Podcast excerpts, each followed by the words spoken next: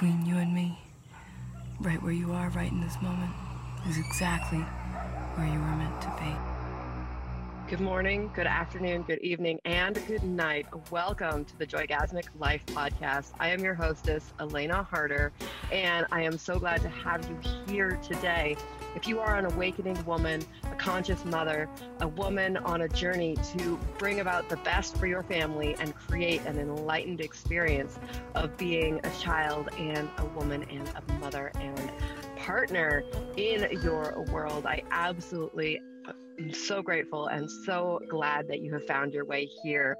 This podcast collects not only my own personal stories, things I would have done better had I known better, but also the beautiful stories of many hundreds of other women and men who have been through the consciousness awakening journey, who are here to share their stories, to inspire you to know that you can recover from mental health challenges, from postpartum depression, from challenges with traumatic births, and just the life in 21st century as well as beautiful actionable tips exercises where we walk you through practical things that have really helped us and the journey of becoming a joygasmic mother, one who handles absolutely every challenge with grace and ease and understands that everything is here to awaken her deeper, to create more empowerment and more pleasure in her life, even the challenging things. So that sounds juicy. Listen up because we have got a wonderful episode for you today. Fully harnessing the joygasmic potential of your body and yourself. Anything is possible, and especially we are here to tell you that deep and fulfilling love is possible and is available for you when you choose that for yourself. Welcome to the Joygasmic Life podcast. Today's guest is Hope Corbin. Hope is a survivor of intense postpartum illness, or maybe a fairly normal postpartum illness as well, with symptoms of insomnia, anxiety, depression, and rage. She is currently thriving now at, and well at four years postpartum and mother of a creative, energetic, and expressive son. On her journey to regaining her health, she has studied and researched traditional postpartum practices along with holistic women's wellness wisdom. As a postpartum educator, care provider, and wellness coach, her passion is supporting mothers and their families to feel prepared for, empowered, knowledgeable, held, and cared for on their postpartum journey. She wants to offer hope to anyone who's scared of or who's struggling with their physical and mental health postpartum. You can find her on Instagram and Facebook at Mother the Mother Project and at her web- website, Mother the Mother. You can also, of course, check out the show notes to see more information about how you can connect with her and her beautiful free offerings. Today's interview with Hope is a really a wonderful exploration of the journey of postpartum. We start with her story and how she got into doing postpartum work, some of the struggles and challenges that she engaged with, as well as the trainings and valuable resources that she engaged with that helped her to find her way back to mental health. Along the way, I share some of my journey and we talk about how it took her about two years and it took me about seven to find my way back and the difference between some of those things.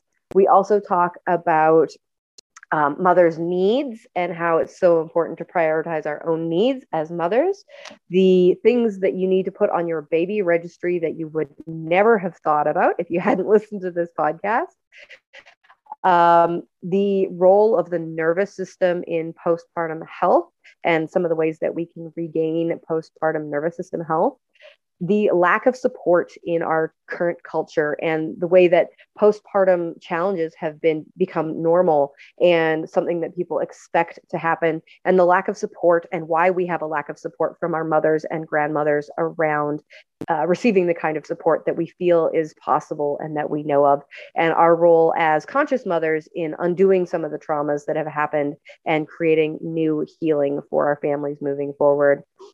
We also talk about the village of support and how to create a community around you.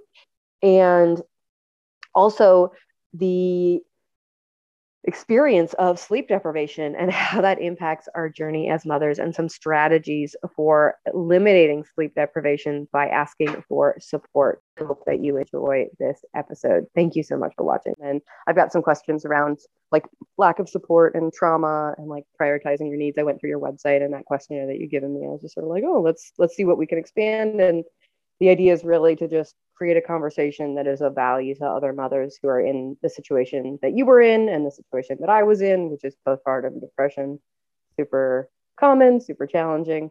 Um, and so, yeah, just create create a conversation that's valuable to us, just in the dialogue, sharing sister time and uh, you know compassion, mutual understanding, but then also sharing things that are supportive for other moms who are coming along along the way. Okay, perfect. Sounds great.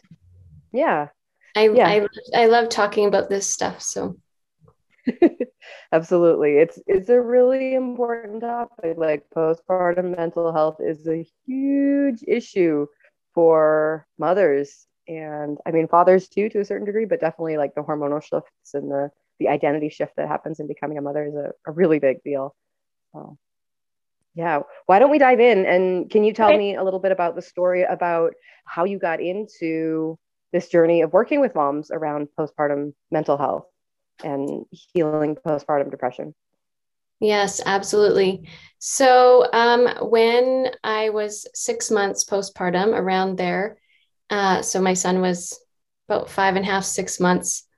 Um, I had thought that I was really like thriving before that, although now, as I look back, I can kind of see some of the signs and symptoms, especially of anxiety prior to that and that's kind of a common theme that comes up with many of my clients is not realizing that they are having mental health issues until like much later on so at about five and a half six months postpartum uh, i came down with very vicious insomnia it would mm. go in hmm. about four day streaks where i just went sleep for four days at a time uh, yet I was super exhausted. Like I couldn't even keep my eyes open during the day, but I'd lay down to sleep at night and nothing, you know, like I was just wide awake and like that kind of wired, but tired, but wired kind yeah. of feeling. And it was, it was pretty unnerving. Along with it, I also was experiencing kind of like heart palpitations and things like that. Um, and um, I think it was after the second time, I even went to emergency. Anyway, that kind of just triggered wow. this whole thing where I had this ongoing sleep disorder. And then that triggered um, depression and, and furthered kind of the anxiety that I was experiencing just because I was so sleep deprived and so exhausted. And of course, um, not knowing what was going on with me, and I had tried things like I went to my herbalist was my first place I went to, and that helped for about two weeks, and then everything kind of reoccurred again. Hmm. Um, I went to emergency, I think the second time, just because I was like thinking that I was like having crazy heart palpitations. They said actually my heart was fine. Hmm. Um, and they were just like, take some sleeping pills, go home, let your baby cry through the night. And I was like, I'm not okay with that. Yeah, it's like I can't, I can't do that. Sorry. I can't do that. No. Yeah. So it it just became a quite a long and deep journey, um, exploring lots of things in terms of complementary, like alternative medicine, natural medicine, as well as you know also getting to a point um, where I ended up um, where I did reach out also to um, well, my family very much encouraged me to reach out to doctors and a psychiatrist. So I did go that route for a short period of time, although I didn't find that the like the meds for me were and i know other people swear by them say that they really help them but for me it was similar to drinking like a cup of coffee although i'm not a mm-hmm. coffee drinker like it helped me get through and so i'm grateful for that um, but i didn't feel like it was getting to the source of my illness mm-hmm. um, i will say i don't really like the labels postpartum depression postpartum anxiety I do think that um, I kind of call it my postpartum illness. I was definitely sick. I was definitely very ill. Um, but I believe in the body, heart, soul, mind connection and how it's all very much interconnected. So I was ill. I had an illness, and my symptoms were insomnia, depression, anxiety.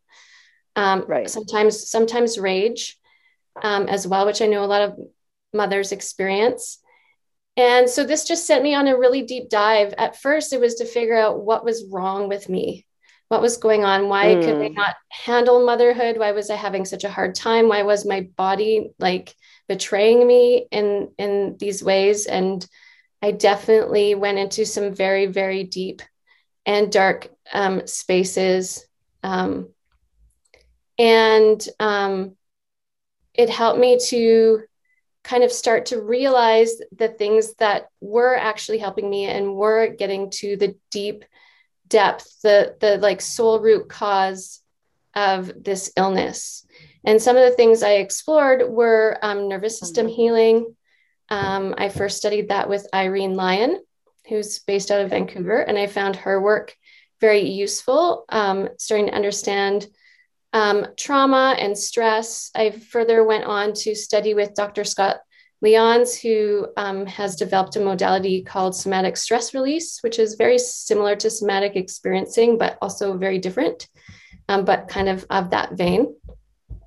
So, continuing to explore nervous system healing and starting to understand what happens when someone is so stressed out that their nervous system becomes dysregulated. And mm-hmm. um, I, you know, I did lots of sessions with acupuncture and Chinese medicine. I found that very useful and helpful, along with things like mindfulness and yoga. Um, but finally, um, thanks to a Facebook ad, um, I ran across my mentor, uh, Rachelle Garcia Seliga, the founder of Innate Postpartum Care, and I took her mm. course in traditional postpartum healing.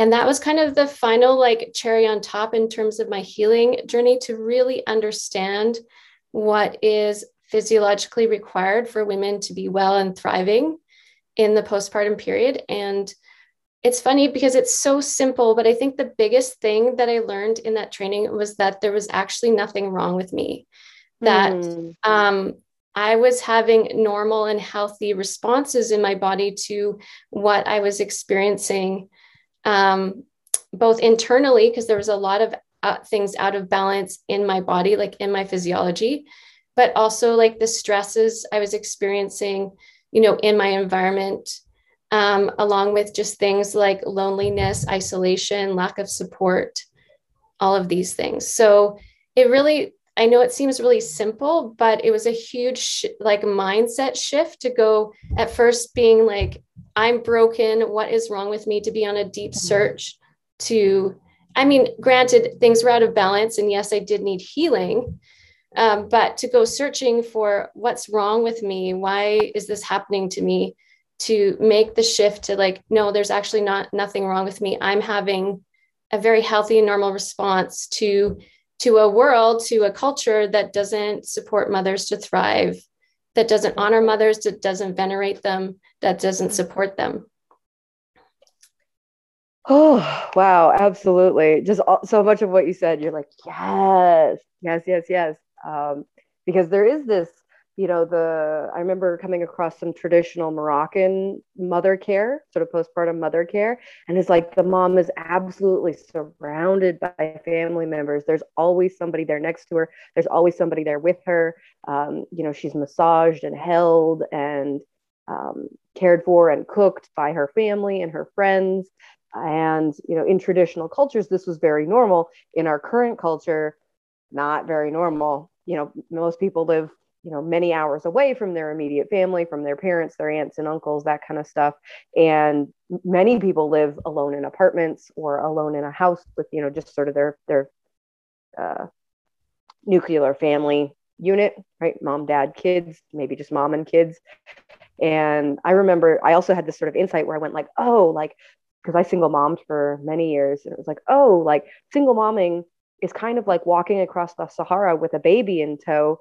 And I'm just terrified that a tiger is going to leap out and jump at me at any time in, in my nervous system, right? This is when my nervous system goes like, ah, right? Because there's meant to be a whole tribe around protecting, like, you know, strong warriors who will fight off the tiger, you know, other, other children and moms who can, who I can share the journey with. And it's become so normalized, especially in this last two, three years to live in, you know, in a very isolated situation. And so new motherhood really puts that into perspective in terms of our biological imprint, our physiology, what what our bodies are expecting, even though our minds have been socially conditioned to, you know, deal with and handle living sort of alone and on our own. Totally. And I yeah. think that, that was a big part of what I went through. I think there was like so much like I experienced it as like fire in my system, but I think it was just so much like anger and rage that um you know, it's a huge wake up call because it's one thing for other people to tell you about motherhood. It's one thing for people to say it's hard, but oh, I love my child so much, so it's worth it. But then to be in it and to experience it and to experience the ice, especially the isolation, like you said.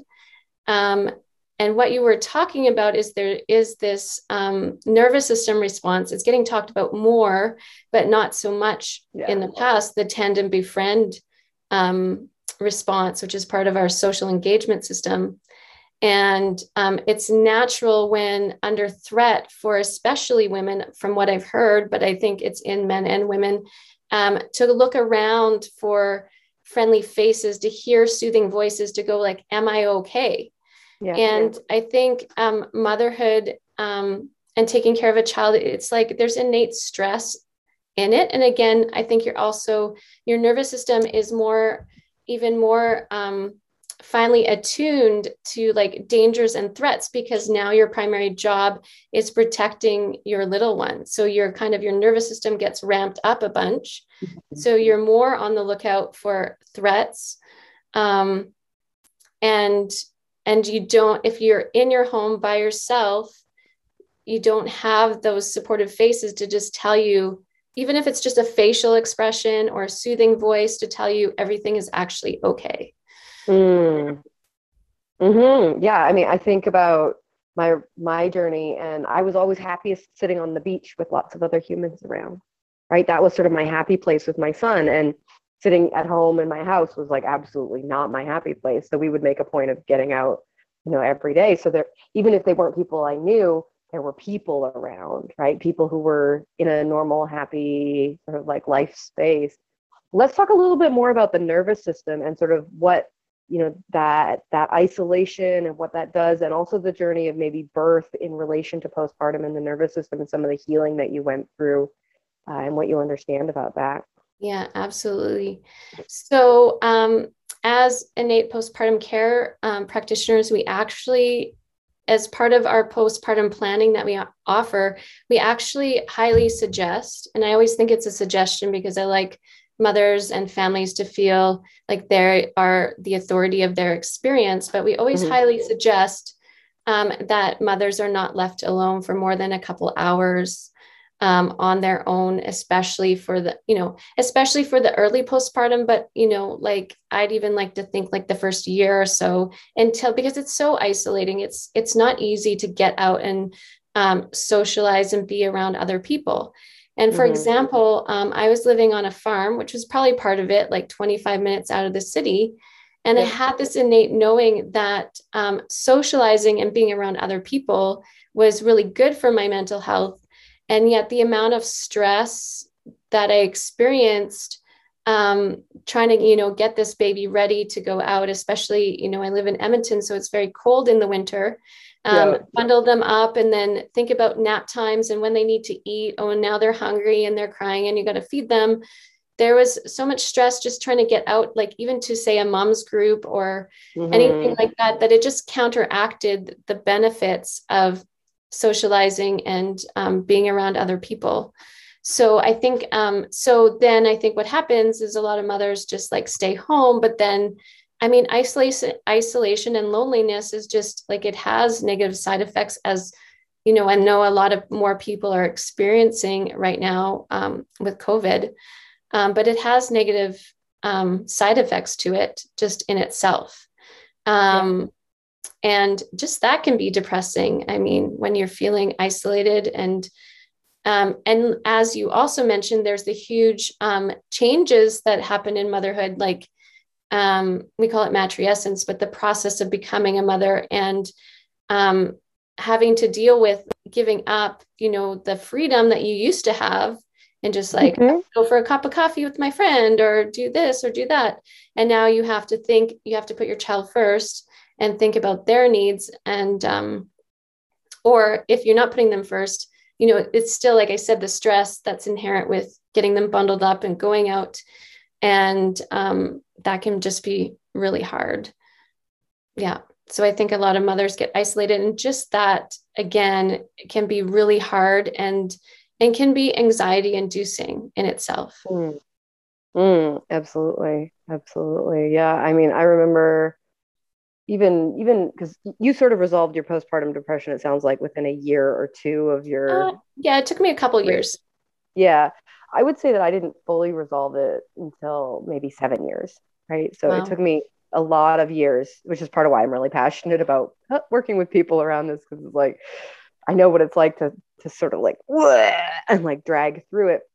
But i remember my son being probably five or six and still being in that sort of like frozen nervous system position of like i know that if we just like walk out the door and go to a cafe or a you know some sort of social space we'll bump into some people we'll have a lovely conversation but to get out the door to actually like okay we got to get clothes on we got to get out the door we got to walk somewhere. Like was just it's just too much right? And so i think there's a lot of benefit in you know before like in that pregnancy journey is really like who are the people are going to come visit you? How are you going to do that?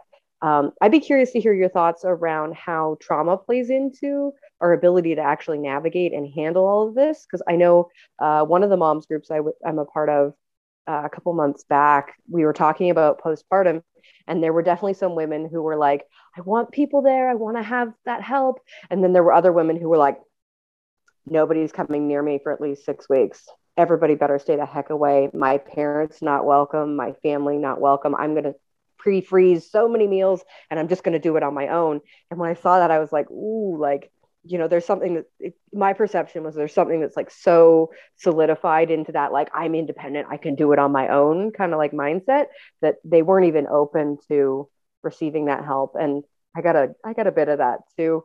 Um, but my my my hope is for that this next postpartum that I'll I'll be able to sort of like crack that open and be like, oh, I am open to receiving help. I'm open to, to hearing that. So I'd love to hear your thoughts on sort of how past traumas or how we deal with coping with stress can can really impact how we handle that postpartum period. Totally. Absolutely. Well, and there's that saying out there, and the, although I don't think it applies to everyone, um, that radical independence is a trauma response. And um, I think when it comes to postpartum support, um, there is a lot to think about. And I know that I kind of idealized the whole kind of baby moon idea. That's what we called it at the time of like having, like, even if it was, yeah, like 28 days or something, um, whereas just you and the like the dad and the baby. And um, I quickly learned that there there are benefits to that, but there's also um, there's a lot of cons to it as well and just in not having that support and care so um, i do think that it is a it is a trauma response um, and i think also what a lot of um, mothers i talk to um, talk about is again it's also the programming that we had that we have to be like strong independent women. We don't we don't rely on anybody. We can we can do this. Our mothers did it. Um, some of you some women um, even get that dialogue directly from their mothers like well i did it on my own. So it's like it's kind of like generational trauma of like mm-hmm. mothers had to do it on their own. They had to be strong. Um, and so they think that that's like how things have to be done.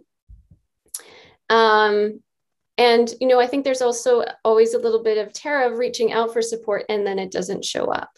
Mm. Now, another situation my clients often have to deal with is that um, although we often think that, like, um, the grandparents and the aunts and uncles, the family members are, are the best people to be there for support. Um, some people um, have, you know, unhealed issues, unresolved issues with their parents. Um, maybe um, their relationship with their parents or their relatives are not the most healthiest.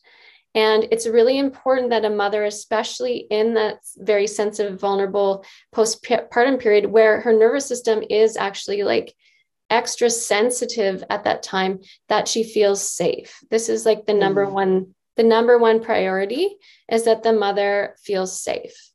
And so I know some people have reached out to like their their parents or their relatives to come help and then realized that it was a really bad idea because those um, familial patternings um, were still coming up and mm-hmm. you know they were feeling triggered and stressed out and that's not you know like stress hormones in the milk and feeding that to the baby is like not what you want mm. so we always talk about the importance of having support but that the mother i often get my clients really take some time to journal and really think about and it sometimes you know takes having prior conversations and really setting really clear boundaries I, you do need the help, you do need the support, but who are you going to feel really safe with?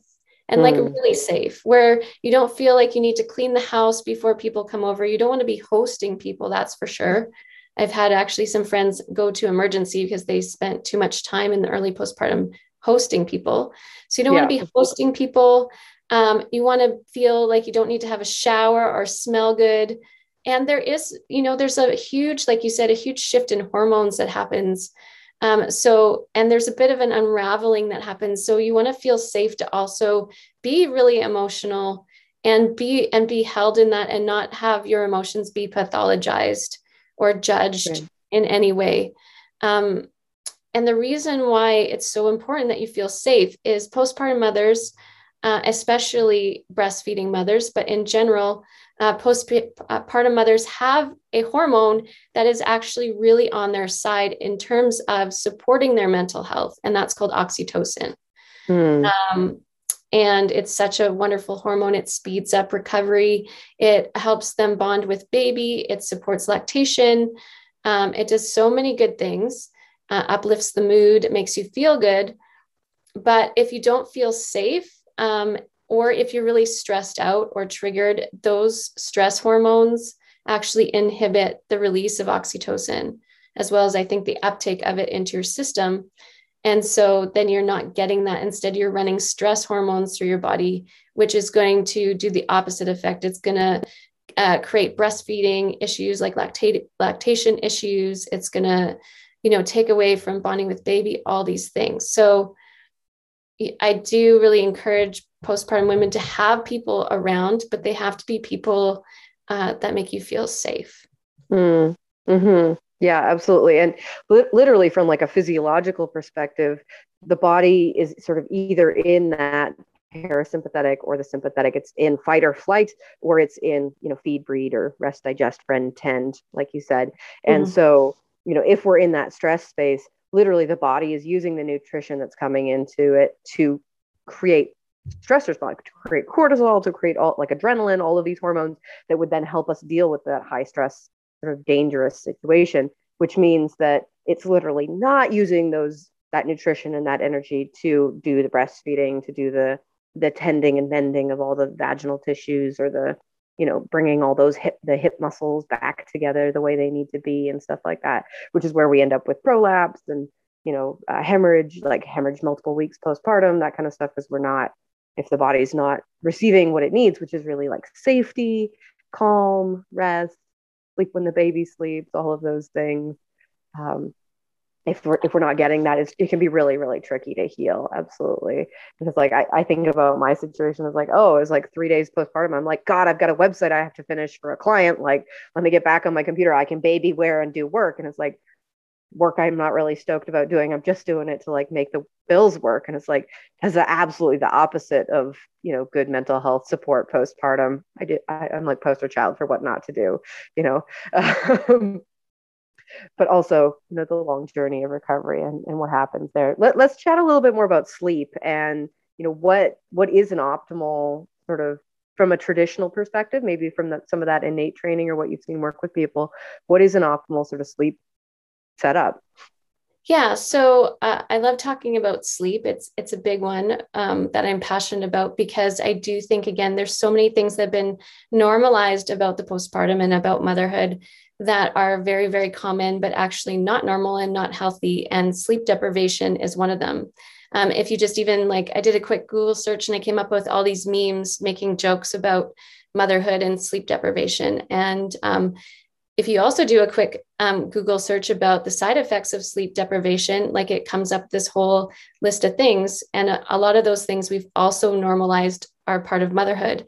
For example, um, lack of concentration, uh, mood changes. Um, and you know the list kind of just goes on and on. It can be like oh well that's what we call postpartum depression. Oh that's what we call um, mom brain you know and these are simply just the side effects of sleep deprivation. But this is how we've normalized it. And um, it's something i definitely work with my clients a lot on is and i am very passionate about postpartum planning. So spending the time ahead of time so prenatally to create a plan on how you are going to get enough sleep. Um, it's interesting because um, one of the books that was part of our training is from uh, a Chinese medicine doctor. And in um, she talks about in Chinese culture, um, they have um, what do they call them now? Um, I'm going to forget what they're called, but they're like usually they're family members, but now they call them nannies who come and just like take care of the mom and take care of the baby in the postpartum time. And she, uh, this po- uh, Chinese medicine doctor, even encourages mothers to pump. And then she likes to see them get like 10 hours of sleep each night for the first week uh, wow. postpartum. I know. And when I read that, I was like, what? Like, that's not very reasonable, at least in our culture. Like, um, but I do think it is important that mothers are getting as much sleep as they can. And there's definitely creative ways um, that it can happen. And um, going without sleep and sleep deprivation is just a slippery slope for, again, mood disorders and a whole range of actually, and also physical illness. Um, so there's things you can do. I find that for my clients, the ones that are most successful are the ones um, either that where the parents sleep in shifts and maybe some of my clients have had a lot of success for using uh, a passive pump like a Haakaa pump. I'm not a lactation consultant so i can't really offer my advice on that kind of stuff. Um, but a passive pump to like collect some milk so that dad can offer a bottle in the night and take on like at least a feeding shift or something like that if you are breastfeeding. Um, obviously if you're doing bottle feeding there's there's more options available but it can be done if you're a breastfeeding mom. Um, there are night nannies and night doulas and night and night nurses that can also come help in the night. And sometimes they'll just do all the all the work like come bring the baby to the mother if you're not co-sleeping. Um, but even if you are they'll you know then they'll take them and change them and and um, soothe them back to sleep and things like that in the night so the mother's not being woken you know having to fully wake up um, mm. and all those things um, so there's there are options from a traditional perspective if a mother was having a hard time not getting enough sleep then there would be something uh, somebody who would either take the baby during the day uh, so the mother just could go have a nap or would help with the night shift mm. um, either through um, uh, being like a wet nurse or something like that. So that was very common from my understanding in traditional cultures. Like we have this saying, it takes a village, and it really does take a village.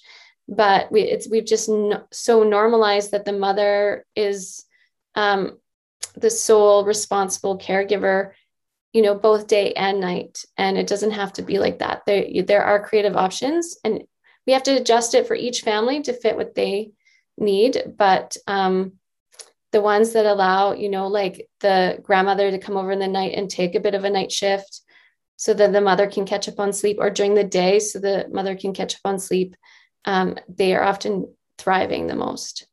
Hmm. Mm-hmm. Yeah, and you mentioned wet nurse, which is uh, you know another woman who's coming in and breastfeeding the baby, basically. Which in a traditional culture could be anybody who's more well rested than a who's still nursing their own babies, who's more well rested than a brand new newborn mom, which would be like anywhere like three months, mm-hmm. six months, you know, up to like sort of three years postpartum is like, oh hey, totally fine. And I've often pondered this that that you know we have this idea as like my baby, my boobs, that's it right? And and how different mother care could be if we were willing if we were sharing that in some ways right? Or if you know like because aunties who have still have older babies who are nursing like could absolutely be in that place. When the generations were closer together grandmas could be in that role as well. And like what does that do to social bonding right? Because the the breastfeeding is such an intimate relationship. It's such a oxytocin release like oh my god i love you right? When it's done in a in a good place in a good feeling state. And so, what would that do to sort of the, the familial bonding to have like grandma in that space?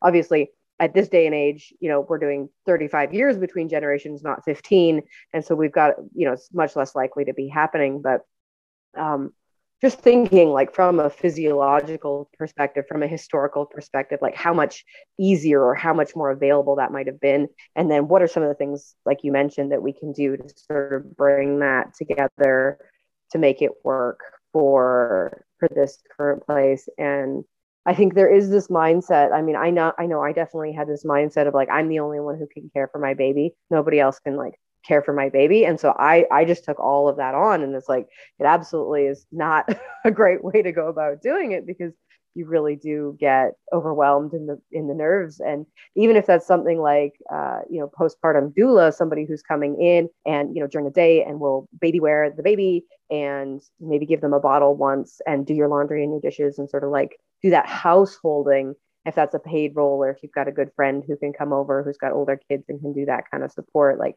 absolutely that's that's the like the minimum level of support that's sort of needed um, because if you put all that work all that householding work onto your partner either a your partner's going to be grumpy because they're not used to doing it or right? Or b they're not doing it you know because they're just not that kind of guy or you don't have a partner so then who's doing it? Not them. Um, you know it, it can be a lot for older children to take on.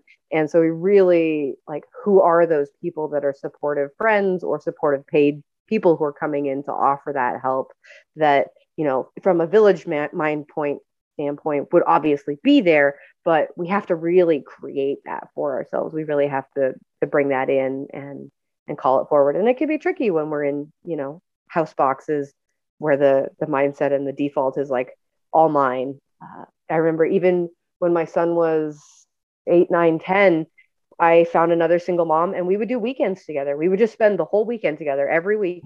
She had her kids every other week. So every other week we would just do the whole weekend together and the kids would play and we would yammer about how tricky it was being single moms. Be like, ah, so nice.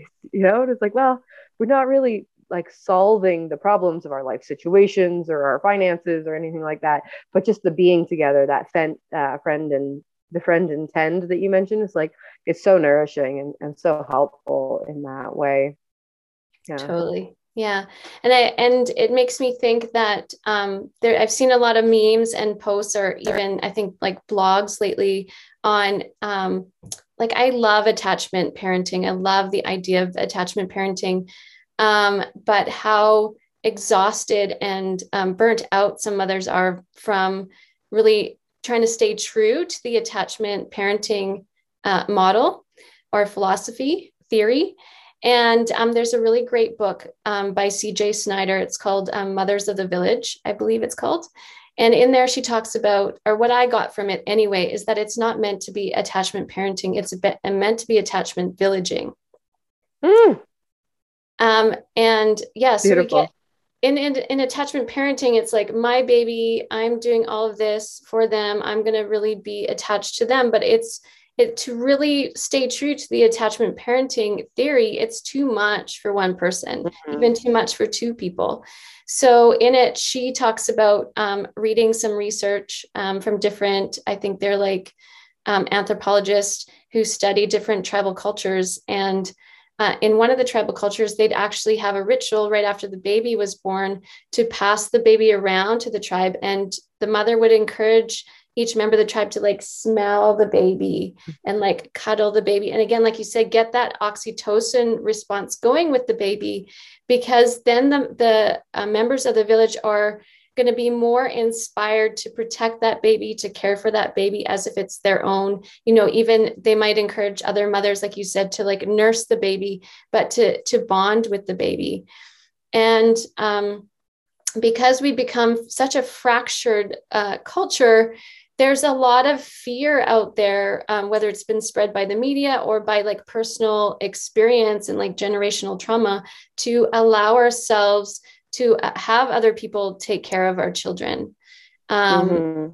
and so and i think part of it is because again like there's whether it's like this whole um, you know it's the nuclear family it's having babies in hospitals all these things that create separation and don't create that initial bonding uh, with the baby. So I always talk to my clients because you know there are lots of complaints about from mothers of you know their relatives come over after baby is born and they hardly pay attention to the mother and mm-hmm. then they mm-hmm. just want to like hold the baby and cuddle the baby so there's and i get where that doesn't feel great and that you know and maybe they're not helping out and but there's also benefit there's also benefits to that happening too mm. to having them hold the baby and cuddle the baby and smell the baby um, so it's just about having the conversations to be like when you come over you're also expected to like you know pay attention to the mother to care for the mother um, mm. some chores around the house um, to not expect to be a guest and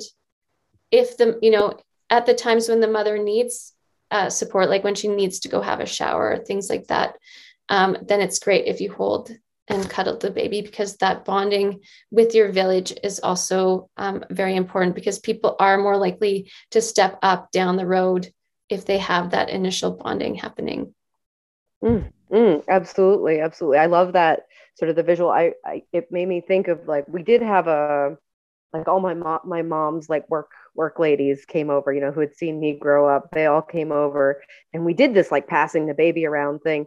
And i just remember being in that hostess mindset like god i'm way like i'm way too exhausted 13 days postpartum and i now i have to sit here and like pay attention to what everybody's doing and like check to make sure they're they're keeping my baby safe and like and not in that trusting space. And i was like hmm i wonder what it would really take to create that trusting space. And it's like, well, you know, women who are my peers, women who I had connected with personally. And a huge part of that is like creating relationships that are fulfilling sort of in that pregnancy period and and being in that and I also had this image of, you know, you talked about how difficult it is to get out of the house to do like a play date. And he's like, oh, we'll all meet up at the park. And it's like meeting up at the park is really challenging. And maybe a version that might work better is like the mom with the oldest kids you know, sort of walks to the fir- or walks or drives to the next mom's house and like shows up and goes like, okay, I'll help you get your kids ready. Oh, we're here. We're all going to the park. Then we've got incentive for the three year old. I'll help you get the baby ready. And it's like, it's so simple to do.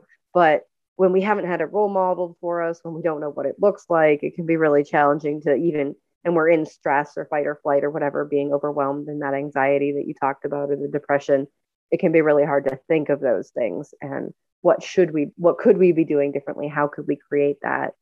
Um, i'd love to hear your thoughts a little bit more about sort of this like this intergenerational trauma of independence and our role as you know conscious moms shifting that and and creating a new pattern moving forward and and what you'd really like to see happen in that Totally. Uh, well, it ends up being a, a big part of my work, actually, uh, especially when I'm doing postpartum planning and education and helping mothers and families. It's not just the mothers, also the fathers, if they're if they're there. Or um, often I encourage my clients to bring their support team to the sessions as well. But especially for the mothers to um, support them to move through whatever they need to move through in order to receive that support. So just um, doing the work to get clear on you know what your personal traumas might be. And that might mean working with a therapist. Sometimes my you know i've ha- i've said to my clients okay you already have a therapist. Okay this is something that i want you to go and work on is your ability to receive support.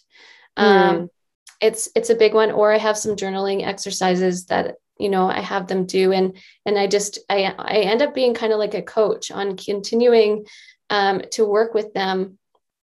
And um, one of like one of my clients said um, that uh, she was because I primarily, especially with just postpartum planning clients, I primarily work with them uh, prenatally and then just a little bit after birth, um, just if they need support. But she was having some tr- troubles with sleep and she because we'd worked together she knew how important it was that she prioritized her sleep and that she gets things some things worked out. So she ended up um, going online and finding a course around baby sleep. And i don't i'm not a promoter of sleep training but there are lots of great sleep consultants out there that know how to su- naturally support like babies innately do know how to sleep. And sometimes there's just little things you got to tweak in terms of your um, your schedule or your feeding patterns or um, how what you do in their room just different you know how how you're bonding and attached with them.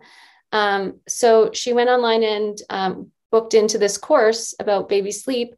And she said that she just kept hearing my voice in her head like you need more support. You need more support. And she said if she hadn't heard my voice in her head she probably wouldn't have reached out and gotten that support. And she said it would totally uh, was a big part of revolutionizing amongst a lot of the other work we did but her postpartum experience was reaching out and getting that extra support around sleep um, but she wouldn't have done it if someone wasn't being like okay you need to open to receive external support mm-hmm, so it's a, it's a big mm-hmm. one and i see that like I'd say like a good percentage of my clients are successful in it and then they have more thriving postpartum experiences. And then the ones that just, I don't know, sometimes we have to learn the lesson over and over a few times, unfortunately, before we really get it. And so, you know, I'm just thinking about one of my clients, she just couldn't work through that piece about being open to receive support. She had, unfortunately, like a really, again, a, a very challenging postpartum experience, but now she's on the mend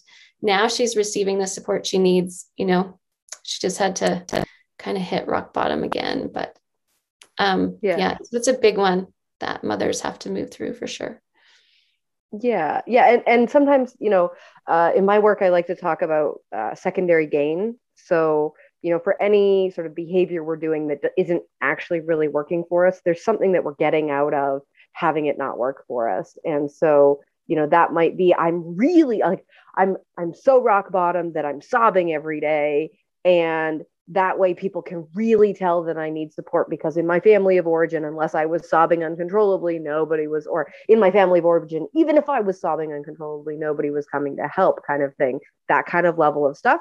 And so then from there you know that radical independence comes forward. And so really being able to un, un untangle all of those lines and go okay well sometimes we have to hit rock bottom to go like mm, this previous pattern that i had is really not working and how can i do that? It, it's so powerful when we can hit rock bottom in our imagination ahead of time as a as a conceptual thing rather than a real life lived experience where we're like ah you know because it's a lot harder to uh, heal that rock bottom experience when we're in it right? It's like do the do the work before the labor before the postpartum because it's a lot easier to do that work when you're not like up against the actual intensity of labor or of postpartum.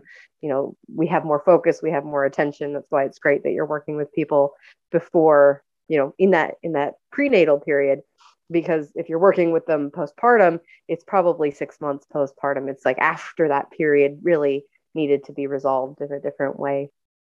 Yeah, yeah absolutely and something else that I'm thinking about is that I think a lot of times that what a lot of mothers aren't realizing that is kind of like a, an undercurrent, like a deeper undercurrent underneath their anxiety and depression that they might be experiencing is this kind of generational trauma of like, where are the grandmothers? Where are the aunties? Where are the songs? Where is where's the honoring of this sacred period? And I think it's like a it's almost like this subconscious knowing and kind of yearning for and maybe even crying out for. Um, yeah. but we not i think not everybody can uh, for me it became quite conscious in my consciousness. I was like kind of like what the beep you know? What is this? But i think for some people it's like it's like and it, and it, and i think it does go back like a few a few generations uh, and before you know there's a generation that remembers what that is you know because definitely i talked to my i talked to my grandmother and she's like oh well that's just how it was but then she talks mm. about her mother you know living on the farm and and there was way more support and help and mm. um, around yeah yeah and i think that it's really important to recognize that in you know this generation i'm in my 30s but like anybody who birthed you know whose parents or grandparents were birthed in that like 50s 60s 40s like it was very common for those women to be unconscious to have been drugged to have been maybe strapped down um, and completely unaware of their baby's birth. And so that golden hour after birth completely disrupted the bonding process completely disrupted. And so that like they don't necessarily have a, a physical innate knowledge of what deep connection with baby is actually like many many many of us you know are either daughters or granddaughters of women who had really like horrifically medicalized births that were very traumatic. And mm-hmm. so you know that obviously impacts our birth process if we haven't dealt with it but it absolutely impacts you know our ability to connect with our children afterwards. And we can do that work prenatally. We should be doing that work prenatally. It will improve our labor outcomes. It will improve our postpartum outcomes. Uh, and it's really important to be doing that work you know to create a healthier generation and to allow our daughters and our sons to really have thriving postpartum postpartum dynamics. Uh, when I talk to women about their labor stories, like absolutely the women who whose mothers birth naturally are much more likely to have pleasurable or pain-free births. The stories we hear about those births absolutely impact how we parent, how we how we labor, all of these things. The women who had, you know, who were born through cesarean or who had, uh, you know, very painful births, they have you know they have another layer they have a, a, heavier sort of load of trauma that they need to work through to get back to that physiological normal which is a pleasurable joyful um, you know very deeply bonding transcendental birth experience. And it's tricky for people to even talk about. Tr- tricky for people to even you know acknowledge that it's possible for birth to be painless and and transcendent. It's like so we, we got a lot of work to do.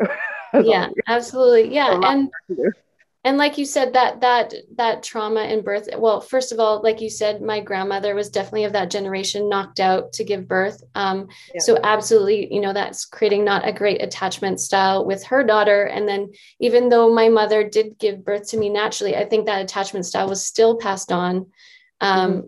on to me like in our attachment um, and so then it takes like you said like a lot more work for more conscious women to be like okay well I'm not going to just freeze or tune out or um, become numb in terms of like what happens after birth. And definitely, it's not my story. So I'm not like a specialist in it, but definitely um, women who are experiencing traumatic uh, births definitely are set up to have more challenges postpartum.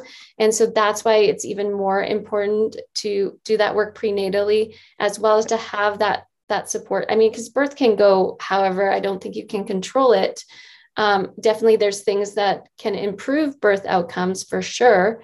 Um, but that's why it's even more important to have that support so that if you did have a traumatic birth experience, you can have the support to heal and recover um, in that very sensitive time afterwards as well, whether it's just physical healing from a C section or m- emotional, mental uh, support and healing um, from having like a traumatic birth because definitely um, trauma is definitely not like pretty close to number one to putting you at high risk for postpartum depression anxiety for sure in yeah. my case i didn't have i wouldn't say it was a traumatic birth and labor but definitely very stressful like it was long and very challenging and mm. and then mm. i had like almost no postpartum support at all um, you know, and pregnancy and birth are just a huge work in themselves, you know. It's a huge task on the body. It's very depleting often. Um, and so yeah. all of that, you know, there's a huge loss of blood, all of these things, and all of that stuff needs to get rebuilt after birth. Um, so to expect mothers to just be up and about and like you said, like on the computer three days after birth is just it's just crazy making. If someone went through a big surgery in the hospital, you know, they would have all this support to heal for weeks afterwards. And although it's not a surgery, it's still a huge physiological ordeal.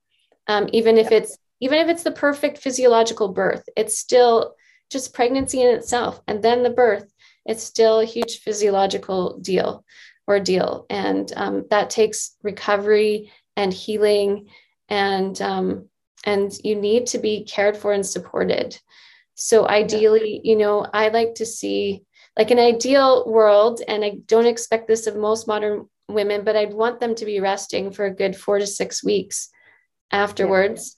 Yeah. Um, these days, I've taken kind of one of the old uh, midwives kind of um, sayings, and what how I've translated into those six weeks is two weeks in bed, two weeks on the bed, two weeks beside the bed. And I think that feels more doable for the modern women. Um, even two weeks in bed for some of them are like, what? What are you saying to me? I have to stay in bed for two weeks. That's crazy mm-hmm. talk. Um, but really, um, this kind of extended rest period is so, so important. A, for just the body to heal and recover, to keep your stress levels really low, to nurture your adrenal glands so they're not getting fried out. Um, and then again, for all the pelvic organs, the uterus, everything to heal and recover. So, again, like you said, we're not experiencing things like pelvic, pelvic organ prolapse and pelvic floor disorders, um, incontinence, all of these things. Yeah. Yeah, absolutely. I mean, I talk to women every week who are experiencing prolapse and you go like, well, what have, what was your postpartum like? And it's like, well, you know, I was up and picking up my toddler the next day. You go, you got to talk to those toddlers ahead of time and be like, mommy can't pick you up. You can absolutely come cuddle in bed, you know, and stuff like a floor bed instead of a, a tall bed. So the baby, the toddler can crawl into bed with you, you know, stuff like that absolutely makes a huge difference. And I love that two weeks in bed on the bed. What do you, what do you mean by like in the bed? I understand on the bed as in like. So it means it? that just, yeah, on top of it. So, you know, like you're mm-hmm. not feeling like you're like, you know, you could be getting up and getting dressed, but you're still you're still spending the majority of your time laying down. So it could also be on the couch or, or, um, you know, like some of my clients even made kind of like a bed nest outside. So, because getting fresh air and sunlight is still important. You don't want to be like locked in a dark closet kind of thing. Um, but they made little, you know, so you could be little bits up and around, but you're still spending the majority of time like laying down and resting. So, yeah. like the first two weeks in bed, it's like you're tucked in bed, you know, like um, but on the bed means that, you know, there could be some moving around, but primarily you're laying, yeah, on top of the bed. Laying down. Yeah. And then two weeks ne- beside the bed or near the bed just means like you you've created the opportunity for you to go and rest whenever you need it. Um, yeah. And the bed's right there beside you and ready for that. And again, that can yeah. be the couch. That can, you know, whatever it is. Yeah. Yeah. Yeah, absolutely. And and if that means bringing in a bedpan or a jar or whatever, so that you're literally not having to walk down the hall or up the stairs or whatever to get to the bathroom, like that is a great idea. If that means you know making sure that somebody's bringing all your meals to you, that is a great idea. Um, I know that like I, I, I, can just hear the late the voices of the ladies like the single moms or the whatever being like are you kidding me like who's gonna cook the food and it's like if that's going through your brain like you literally can go oh i really need to make sure there's somebody else's an, a radical shift in terms of receiving. If you want to have a really different experience with your you know your second postpartum if you had a really challenging one the first time if you really need to look at like what did you do that was exhausting? Standing on your feet you know in that first week or two weeks postpartum three weeks four weeks postpartum it's like not a good idea for your organ prolapse issues for you know p like and, and if we we can just dive like really briefly into organ prolapse it's like literally your like uterus and vagina like sinking out of your body because the muscles are exhausted from the labor like and and needing to do six to eight weeks of like serious rehabilitation minimum to get them to go back up. If you if you actually do end up in that space of prolapse you know closing the bones and having somebody come and squish everything back together doing belly wrapping or be- like hip binding like all of those are really helpful in terms of bringing all those organs back together. If you if you want to talk about like i need to get up and be doing my parenting stuff sooner but really like just from the conversation we're having it's like i need to get up and do my parenting sooner. It's like no you need to figure out who can support you sooner sooner before you get to that place right? It's like who can you call up? And generally people are really happy to support with babies. You know the human being has this innate like oh babies you know we want to smell them we want to touch them we want to love them. And and so you know wearing a baby and washing dishes to somebody who doesn't have a baby somebody who's got teenagers and misses that like those are absolutely people to reach out to. And i think a huge chunk of that issue is also sort of this like grade one, grade two, grade three, grade four, grade five. You know, we've we've grown up in this very uh, isolated, like only our own age group sort of concept. So it's like, oh, we're in baby making phases. We've only got baby making friends around. It's like make friends with people who've got teenagers. Those teenage moms are absolutely, you know, hoping for, you know, they're, they're missing. Well, it's assuming they had they enjoyed their their baby making, but even if they didn't, like there's still something in us that goes like, oh, I want that. Where are the aunties? Where are the grand grand mothers and, and bringing those back in and, and calling that in because like oh there's a, an old like we just literally moved into a brand new house. I've got six months to figure out my postpartum support network. I'm in a brand new place right? So i'm really thinking about this. And i go okay there's like a grandma lady like th- across the street and three doors down who had her grandkids over. I got to make sure i connect with her so that she can come walk over to my house and help me with whatever it is that I need. And it's like, what kind of relationship building do I need to do in the next six months in order to make sure that I have the ability to ask for that kind of support from my neighbors, the other neighbors, you know, all these people who are really close around. And then more than just people is like people that I trust and, and building those kind of connections. Like, whew, that's like a major undertaking, but also I have the lived experience of knowing what it's like to not do that. And so there's a lot of motivation. Like, oh, I gotta got to do that. And i don't want to you don't want to end up in that situation that a lot of people end up either because of a traumatic birth or because of overwork where the relationships crumble in that first year. You know their their romantic intimate relationships crumble because they're putting all of those pressures onto their partner or they're putting resentment because they're doing the work and putting that resentment onto their partner for not helping when it actually takes you know that village that we've been talking about to support the mom in that way. Yeah Totally. And yeah, you just kind of listed all the major fallouts of not having enough postpartum care and support. Absolutely.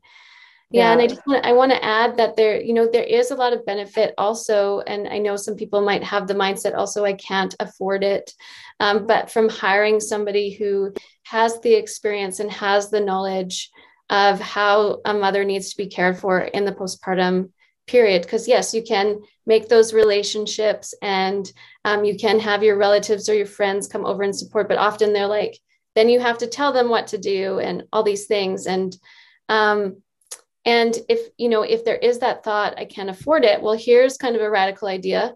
Put it on your baby registry. Ask mm. for gifts of it at your at your at your baby shower or your mother blessing or whatever kind of rituals you have in your family culture uh, or your community culture that you do prior to birth. And be open to having a fundraiser because mothers need to be supported. They are doing in my in my belief anyway mothers are doing one of the most important roles on this planet at least when it comes to humans. Like we are proliferating the species mm-hmm. you know and it's and it's a huge work. So they deserve to have that care and attention after birth. And i think there's there is a lot of benefits of hiring um, a postpartum doula uh, in innate postpartum care. We often call ourselves postpartum care practitioners um, mm. because our training does go a lot deeper than most postpartum doulas in terms of hands-on healing uh, postpartum. Mm but there is um, a lot of benefit to and then you can you can often interview find somebody uh, that you really resonate with develop that relationship and therefore sometimes avoid some of that like oh having the in-laws come care for me but you don't get along with the in-laws um, or whatever it is or you don't get along with your mom and you're having her come over and support you um, and, and by hiring someone you can also you know, in my case, um, one of the things that happened is I witnessed how my family cared for my sister postpartum. So I just made a ton of assumptions on mm. what kind of care and support I would have. I do remember my midwife asking me, like, how do you feel about your postpartum plan? I was like, yeah, good. Yeah, like people are going to come over.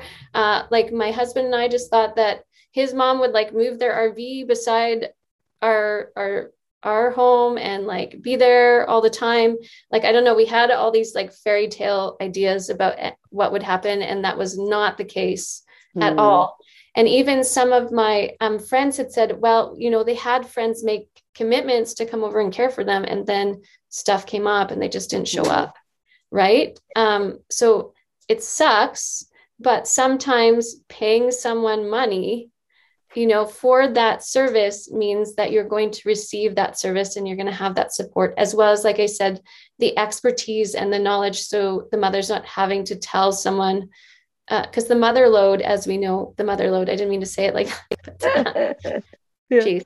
Um, but you know what I mean?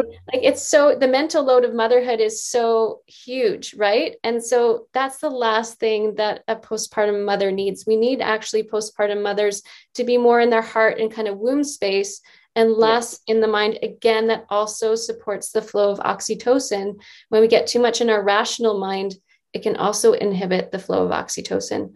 Um, so we went mothers more in that kind of heart womb space, that more intuitive uh, space, um, the more right brain space, maybe, um, and less in the like being the CEO of the family and having to like pull mm. back from that. And again, like you said, like I do a lot of support with fathers too, because I've seen fathers you know have breakdowns and meltdowns be overstressed um, mm-hmm. and that doesn't help anybody out or mm-hmm. i've definitely seen a lot of couples like you said divorce breakup relationship strain um, me and my partner have experienced that as well so having that support also for the father so they also don't have to take all these things on especially if they're still being like the main provider um, financially mm-hmm. um, is really important that they have that support as well.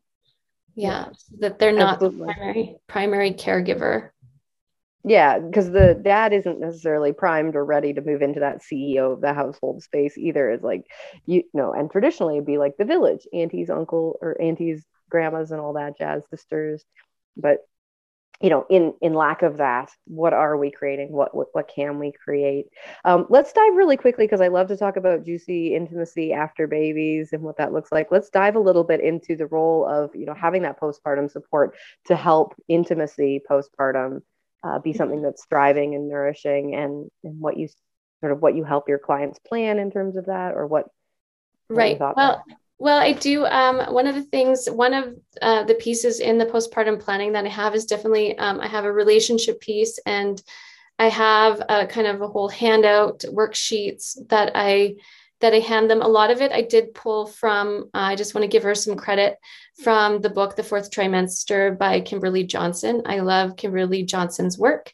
Um, but in her book, she talks about how, and I'm not going to remember his name, but there was a psychologist who um, said in his experience, it just takes two 45 minute counseling sessions ahead of time uh, in terms of relationship work um, to kind of um, prevent a lot of the relationship strain that can happen. And she says, mm. or you know, I've kind of taken the pieces of that and she puts it in her book. So I've nice. made it kind of handouts for my clients based on a lot of her work and some of, of the st- other stuff that I've pulled into it. And I encourage um, parents to kind of have like a date night um, prior to have these conversations some of it around intimacy and and the relationship but also you know like a big one that can be a big strain is just again is just like divvying up the chores around the house.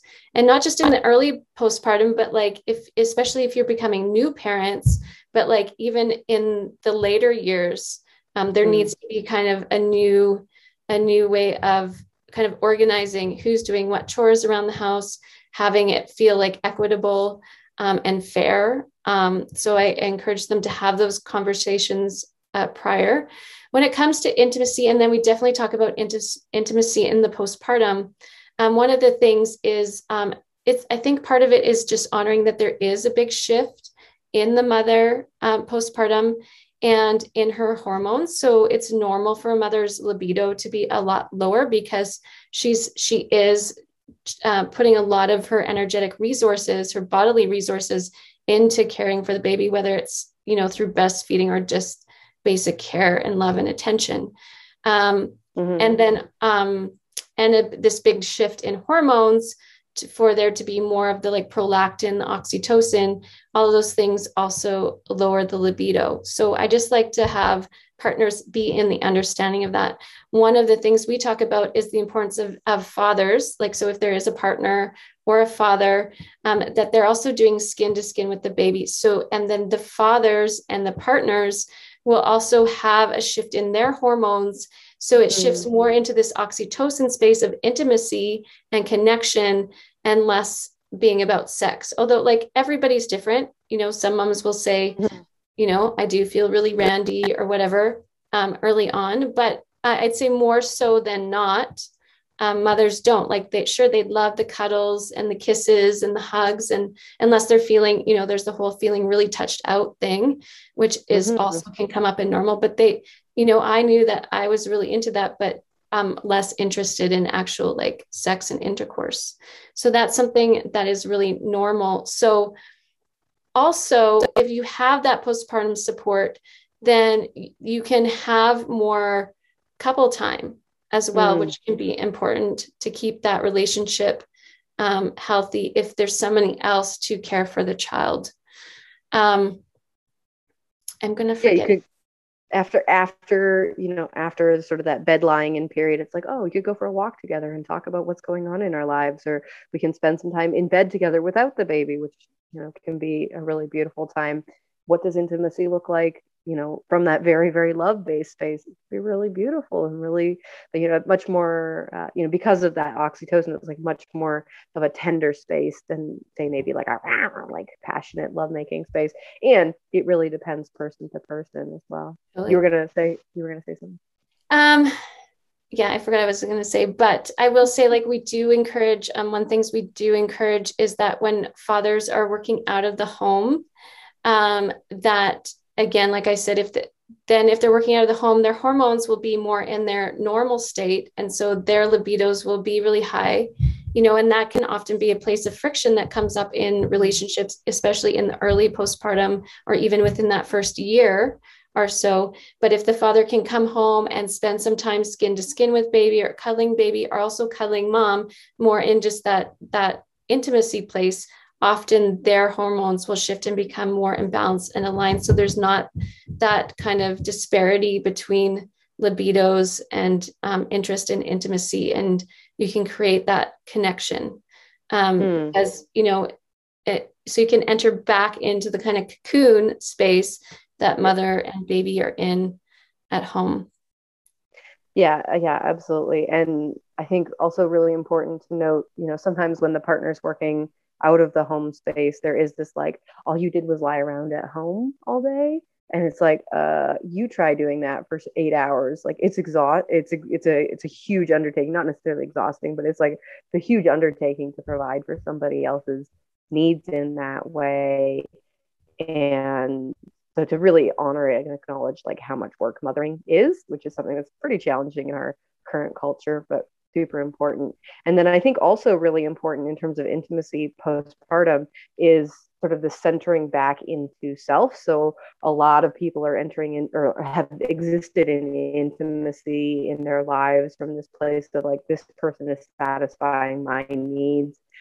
Sex is a place where we where we're like gratifying our our own sort of physical desires and postpartum especially this like psychological shift of i'm responsible for my own sexual pleasure so if dads are feeling really horny they can do whatever they want to do whatever they did before before well maybe not whatever but you know things that they did before you know they engaged in partnered intimacy with their partner and find ways to satisfy their sexual needs if they're not being met um, you know, in a solo practice, or if you're in alternative relationship dynamics, I suppose not in a solo practice, although I personally wouldn't really recommend that in the postpartum just because you really do want to be focusing on like the the bonding of all of those people. I like what you said about it.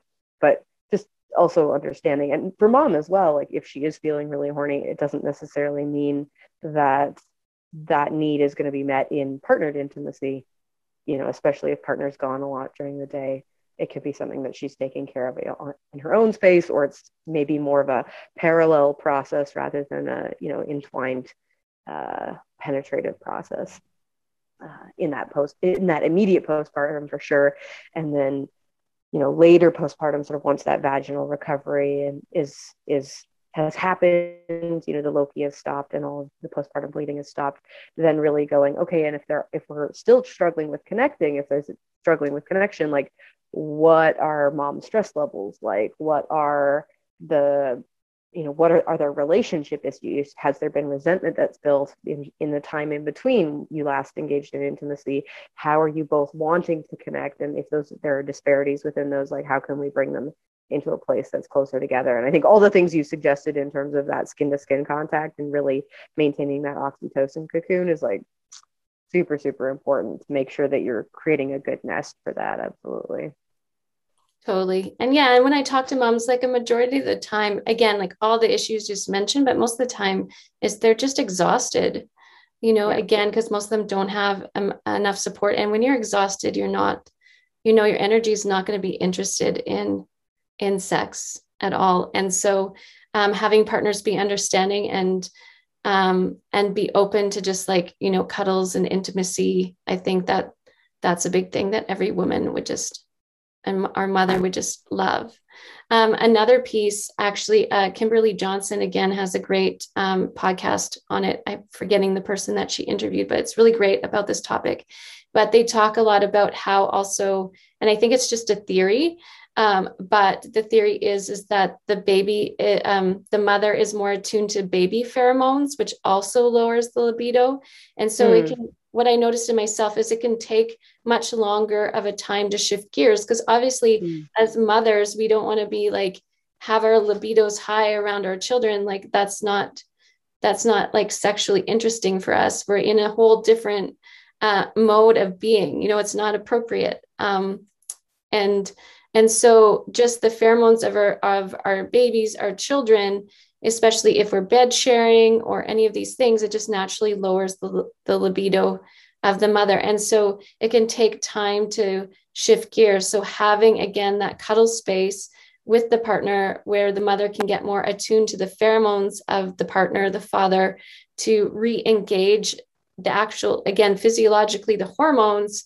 that encourage the libido to come up um, that can be really important you know so there might just be a period of time if a mother is really in that space especially if they're doing more attachment parenting it might just be that they're just not going to be that interested um, and i think that's important to talk about because i know i have one friend and she's just like i wish somebody had told me that because she's hmm. like very uh, sexually fiery active um, woman especially prior to having a child and she's just like, I wish someone had told me that I was just not going to be interested in sex mm-hmm. for like quite a while. And so that I didn't feel like shame or ashamed. And so, you know, that's why I want to speak to it. So it is very normal. Again, everybody's different.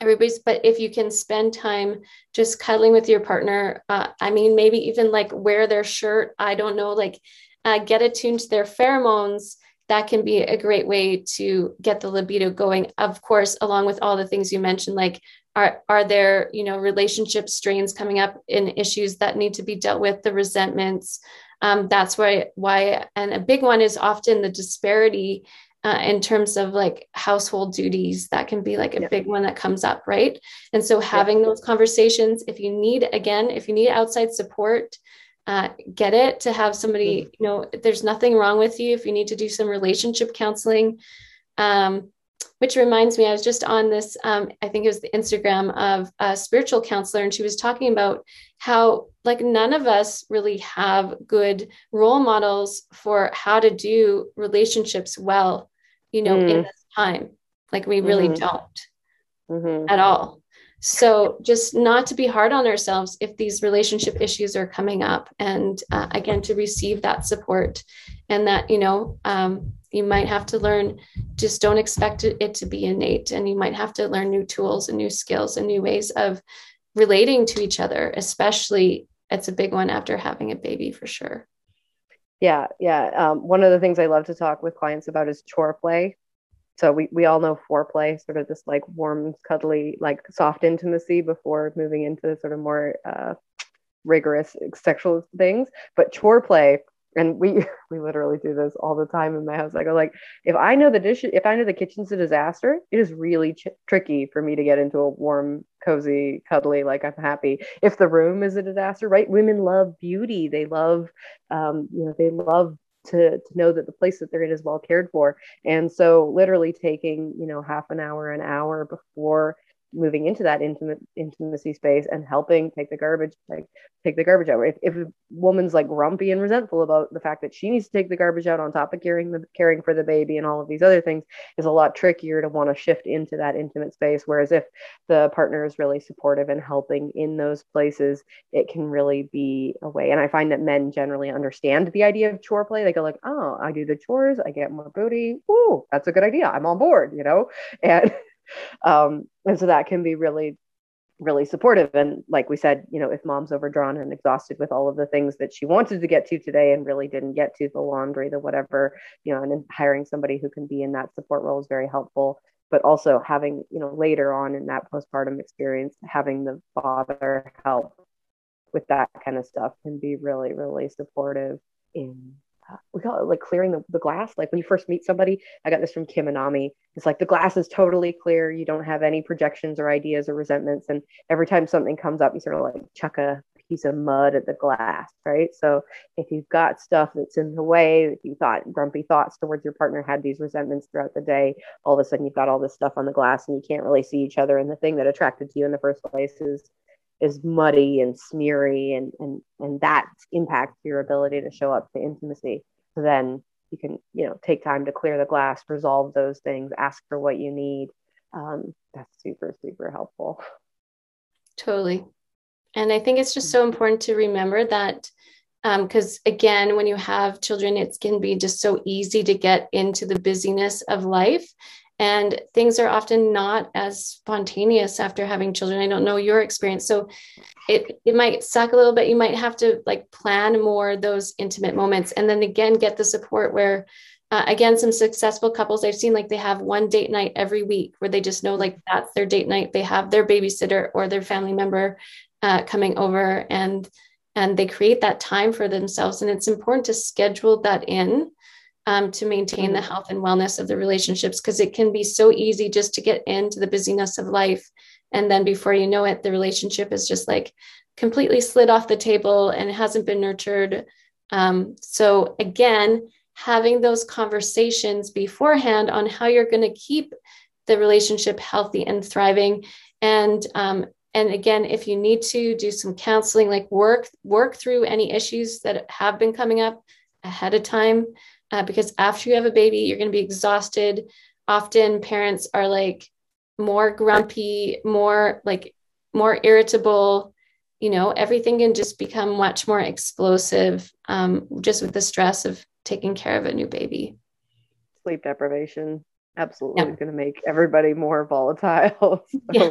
it's really good to be in a in a good planned place. And you mentioned also, you know, sort of this idea of pheromones. I hadn't thought about that in terms of like baby pheromones versus like sort of like man pheromones and or you know whatever your partner's smell might be if you're not in a same if you're in a same gendered partnership um, but being in that place and, and shifting and i i think it's really important to acknowledge that we're again in sort of like the first 100 150 years of this everybody has their own bedroom and prior to that it was very common to have a single bed single bedroom house um, you know your children would hear you in intimacy. I think it's really important for our children to hear us in intimacy because then they understand these are the normal these are the normal happy sounds of intimacy. These this is how um, couples interrelate. Uh, and so if people have these very rigid, like we must not be sexy around the children, we must not be intimate around the children, recognizing that that is a form of trauma. That is something that, you know, very much came from this like Puritan Victorian upbringing. And you know, not everybody's going to be comfortable with uh, having sex with the baby in the bed. But if you are excited and you are interested in intimacy, like if you've been in intimacy while you're pregnant, you've literally been having sex with the baby in the bed with you. They've just been inside your body. And so, how much of it, like, you know, can you cognitively go, like, oh, we've already been doing this? It's like not too weird to have them, like, you know, sort of beside, behind in the same bed, something like that. And so, there isn't as much of that, like, you know, fr- friction. And can you be in a place of and not everybody's going to want this, right? But can you be in a place of intimacy and then have the flexibility and the flow to be able to say, oh, we were just in sort of like a passionate lovemaking moment, and now the baby is awake, and now we're going to move into like a cuddling moment. And that flexibility and flow, I mean, I think that's important for any lovemaking situation because, you know, emotions come up uh, you know, past traumas bubble up and you're like, oh, I was really juicy and now I'm like sobbing my eyes out. So having sort of those conversations ahead of time so that your partner can go like, oh, this is not the same sort of uh, very lin- like linear intimacy that maybe they're used to. It's a becomes a much more flowy intimacy, but that the important thing is really that connection point and that connection time and being in that and that it's not uh, it doesn't make you a pedophile to have intimacy with your baby in the same room as you. If you're touching your baby sexually, that's a whole different ballgame. But mm-hmm. we're not talking about that. We're literally talking about just being in the same space, like you've been in the same space with the baby in utero. And I know that really freaks some people out some people you know their their intimacy stops when they get pregnant because the, the dads are like oh i'm gonna hurt the baby or i'm gonna like you know poke the baby and it's like nobody's penis is long enough to go through the cervix and poke the baby they're in an amniotic sac they're totally fine right so there's lots of there's lots of sort of stories that we've been told or that we tell ourselves that stop us from being in intimacy and doing the work to again unravel those during the prenatal period being in a really juicy place in terms of your intimacy um, uh, pre pre birth can you know and because i talk a lot about pleasurable birth it's like you know how can we weave that in? You know the prostaglandins and semen help get that labor process started. We're literally wired for you know that pleasure and that connection and uh, all the endorphins and the oxytocin. So it's just really shifting. I think a lot of it's shifting the cultural programming we have and moving into a place where we can go, oh, we can trust our desires, we can trust our um, our body's desires, we can trust our connection and and some of those stories we don't need to listen to and we can just focus on like what's really going on in our family and what it is that we're wanting. And at the same time like if women are not interested in intimacy and they need to take space like by all means set those boundaries and like be in your own needs and what you want. But uh, i always like to invite women like, you don't have to be the prudish mom that you were maybe raised with you can you can have a really juicy intimacy life while also being a mom. They're not you know it's not that madonna whore complex. It's like you can literally be a mother and a vivacious sexual human being. Yeah. Totally. Love it. Love it. And uh, as my physiotherapist my pelvic floor physiotherapist was reminding me is having uh, sex and intercourse is also like super healthy for the vaginal tissues and the pelvic floor as well. Um, and, you know, uh, I'm in one because I am a bit older, I'm in a group um, of more uh, perimenopausal women. And, you know, there's this whole concept if you don't use it, you lose it. And so as you get older, you can experience things like vaginal atrophy, again, like prolapse, um, all of these things. So it's actually super healthy also on a physiological level and in the healing of the pelvic floor. Again, the first six weeks or so, depending on what kind of labor you had, you Different know, like, you know, you want to give that some space for healing. But um, when you feel, when you feel from your own inner authority, uh, comfortable and ready to engage in sex again, um, then yeah, it's super. It gets the blood flowing in there. Um, it's just so great um, for the vaginal tissues and the health and our vaginal health. So yeah. and of course yeah. our whole being health you know like absolutely yeah yeah and and i mean that vaginal atrophy I, I i remember hearing about that a while ago there's a woman kim anami who talks about like um fukmi like uh, underfucked women women who like don't have a capacity to like understand who they are as sexual vibrant women i was just like oh there's something for me to hear to learn here um, but vaginal atrophy like literally like the the muscles of the vagina have the ability to like contract and and and expand and and bring this sort of like hormonal juicy incredible matrix of muscles together. And those muscles are the same muscles that push the baby out right? So if you're in a really juicy if you're exploring your orgasm and your climax and the strength of those muscles in a really profound way during your um, your prenatal period you're prepping your body for having a really wonderful labor. You're literally like doing the strength training that your your body needs to do. And again like you said in that uh, perimenopausal period a lot of women are dealing with prolapse or um, vaginal stagnation or you know a lot of issues that are really resultant from having been raised in a really sexually repressive culture and then not utilizing those muscles throughout their lives and it definitely has long-term health implications that you know sometimes people wait until their 50s to resolve. But if you're listening to this you could absolutely work on it now and that involves pleasure and, and that's a good thing. You know pleasure is a good thing in our bodies. It says you know all all is safe and well and we are happy and we have the capacity to expand in that and explore that. So i'm always i'm always up for that. Totally yeah. Uh, I'm curious. You you mentioned earlier like our needs as a mom, and I'm curious if you have sort of a short list of what those needs might be that you see apply to most women. Um, you know, I know women generally there's this sort of motion and movement of like self-care self-love coming into an identity that like we actually do have needs as women and mothers but i'm wondering if there's like sort of a thing you see in common between lots of women Okay. And do you mean more like early postpartum or just in general in motherhood? Ooh, I mean, both if you're willing to. yeah. Yeah, sure. Yeah. Um, well, definitely in the early postpartum, um, some of the big ones, of course, again, is like an extended having a supported rest period. Um, so being actually supported in your ability to rest is so important. Um, and um, and you know, I think each person's personal needs are different, but to take account of what those needs are ahead of time and to be able to communicate that to the people around you, whether that be, I kind of call it the village of support. So, like your primary caregivers, um, whoever those are in the postpartum period, you know, and I think there's a certain amount of me time that that mothers do need and that looks different again for each mother in terms of what um, me time looks like but definitely uh, if a mother's um, struggling from postpartum mental health issues is like getting breaks is mm. a big one and having time where you can be with yourself um, and even you know exploring your personal issue eh, not issues sorry it could be that as well but your personal interests um, your personal interest in the things mm. that that juice like you said like juice you up make you more vibrant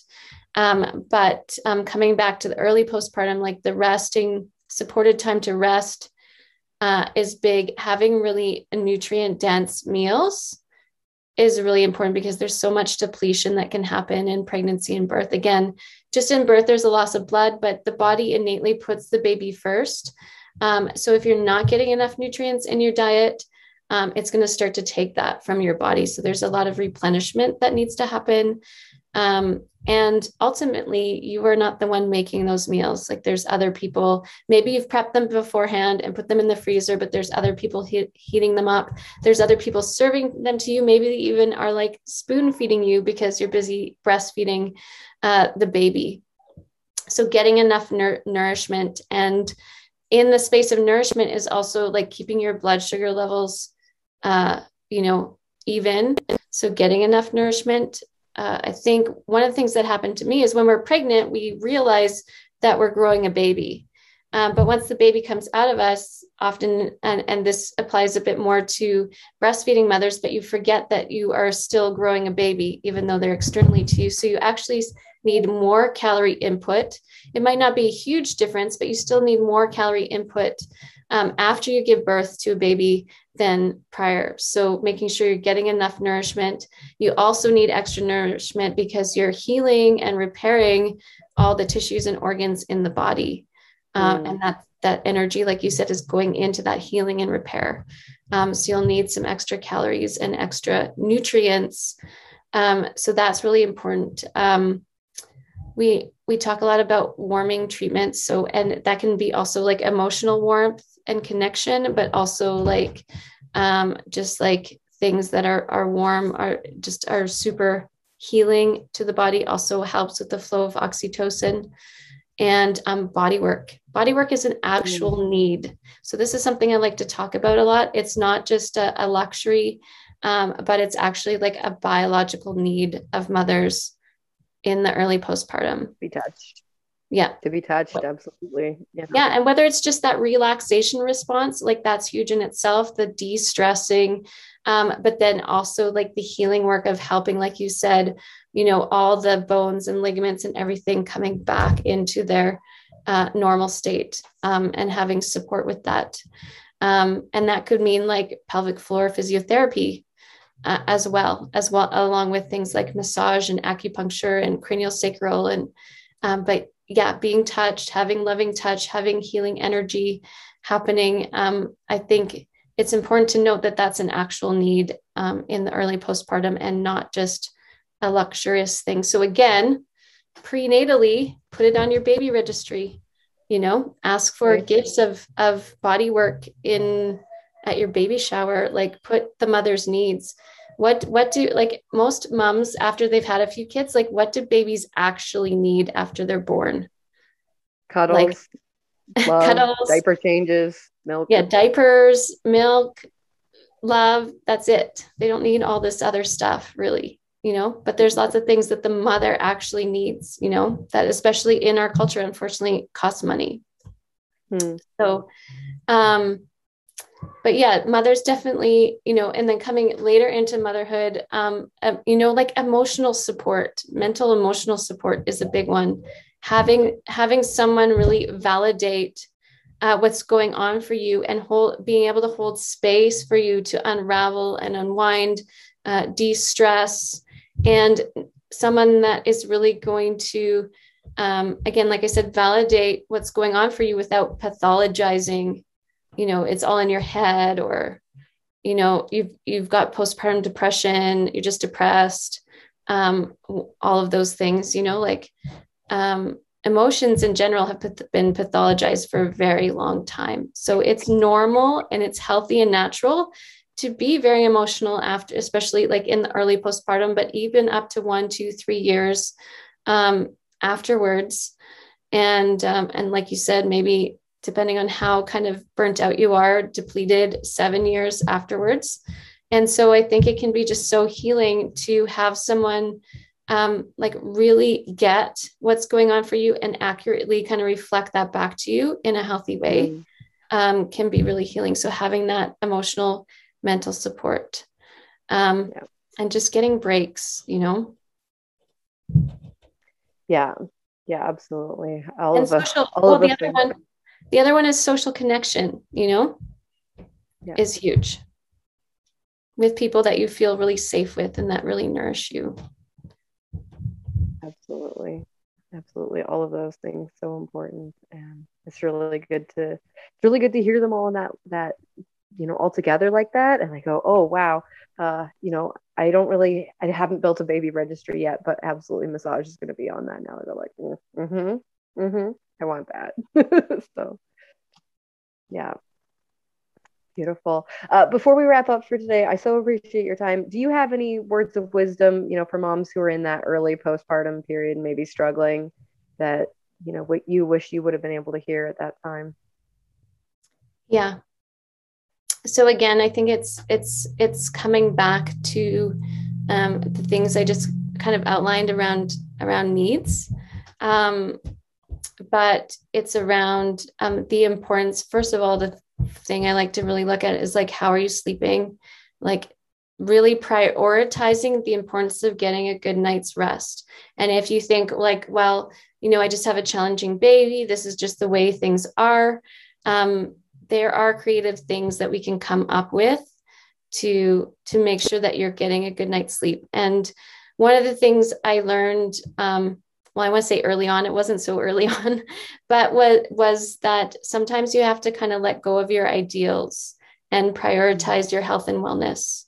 Um, hmm. I believe it was Whapio, who's an elder midwife in the States, uh, said there are there are ideas are great, but ideals are going to uh, trip you up. And I wish hmm. I knew that. I knew that, and I wish that I really listened to that wisdom um, because sometimes holding on to our ideals too tightly um, can really trip us up. And um, there's lots of great ideas out there on, you know, the best way to parent your child and take care of them. And, you know, again, whether it's co sleeping or all these things, but sometimes you have to do what works um, versus mm-hmm. what the ideal thing is. And the other thing would be the wisdom I want to share, um, which was the wisdom that a midwife um, shared with one of my clients is you either pay for it now or you're going to pay for it later and um, that sounds kind of harsh but what i'm what i'm speaking to there is sometimes we do need to pay for the support that we need hmm. and it might seem like financially um, we can't do it but everybody can get creative and hmm. figure out a way but to, sometimes you do have to pay for certain support and if you don't and paying for it could look like many different things. So I don't want to mean it just means money, but um, investing investing in whatever way in that um, postpartum support that you that you do actually need and require versus um, having to pay for it down the road in terms of your health and wellness whether that be your mental health or your physical health because i know it cost me probably close to 10 grand in my recovery hmm versus I could have spent a few grand on a postpartum doula, like yeah. early on. So that was yeah. That's, that's like my little bit of wisdom. Like invest. It's a it's a really important investment, And a healthy mom is just going to be a good, a better mom. It's going to be the best mom, you know? And that's ultimately I do what I do for the children because mm. um, there's lots of studies out there, but I feel it's just like innate knowledge that um, when we're not well, like it's really detrimental to our children, especially in those really vulnerable early years. Hmm. Absolutely, absolutely, and uh, you know, I really appreciate it's, it's a bit of a tricky statement to hear, but that like pay now or pay later, it's like you know 10 grand i at least that in terms of personal development courses therapy nutrition supplements you know gut healing loss of work due to like my own well, like incapacity that was caused by not having that the support that i really needed in that immediate postpartum and not to mention time years of life you know yeah totally missing quality out. of connection totally. missing out on on really being in that like beautiful you know, I, I I say like when my son was seven, I really clicked into that thing of like, oh, this is the feeling of like mother love that should have been there right at the beginning. And it took me, you know, a lot of personal work and a lot of effort to get back to that place that that should have been there right away. And if women are looking for, you know, how do I have a healthy family? How do I maintain my relationship? Like prevention, you know, an ounce of prevention is worth a pound of cure.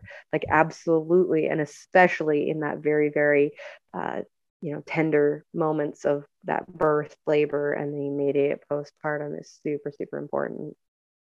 Yeah and like so many women absolutely survived the postpartum but what what about like thriving? Or or what you call it like joy gasming you know in in yeah. in that in that postpartum time. Like how what would the world be like if that's how we spent those early moments bonding with our babies being an absolute like thriving blissful you know rather than than barely surviving or yeah. being in, in just survival mode absolutely absolutely. Oh hope i feel like we could go on for hours I and i would absolutely i would absolutely love to have you come back and talk about gut health and supplementation and nutrition and what's really important in that in postpartum um, you know we can schedule that in and i'd love to have you come back and talk about that because i wanted to get into that and there were so many other juicy things along the way. Awesome. Yeah. thanks and i just yeah. i just want to put it out there. I don't I, I don't know if you speak about this later but i just want to put it out there that i do have a free uh, downloadable pdf on my website. And it's uh, the five things that you need but you might not have thought about um, po- i don't know exactly how i worded it but postpartum. And so i list the five things that i really think that mothers really need oh that they need to put on their baby registry. That's what it is so the five things that you absolutely need on your baby registry, you might have not thought about. And included in that is also, I have a holistic uh, postpartum supply checklist, just so mothers have certain supplies on hand. I've seen a lot of those lists around, but because I come from a holistic perspective, there's lots of things that I think that mothers should have in that little basket beside the bed um, that they might not otherwise know of. Um, mm. Yeah.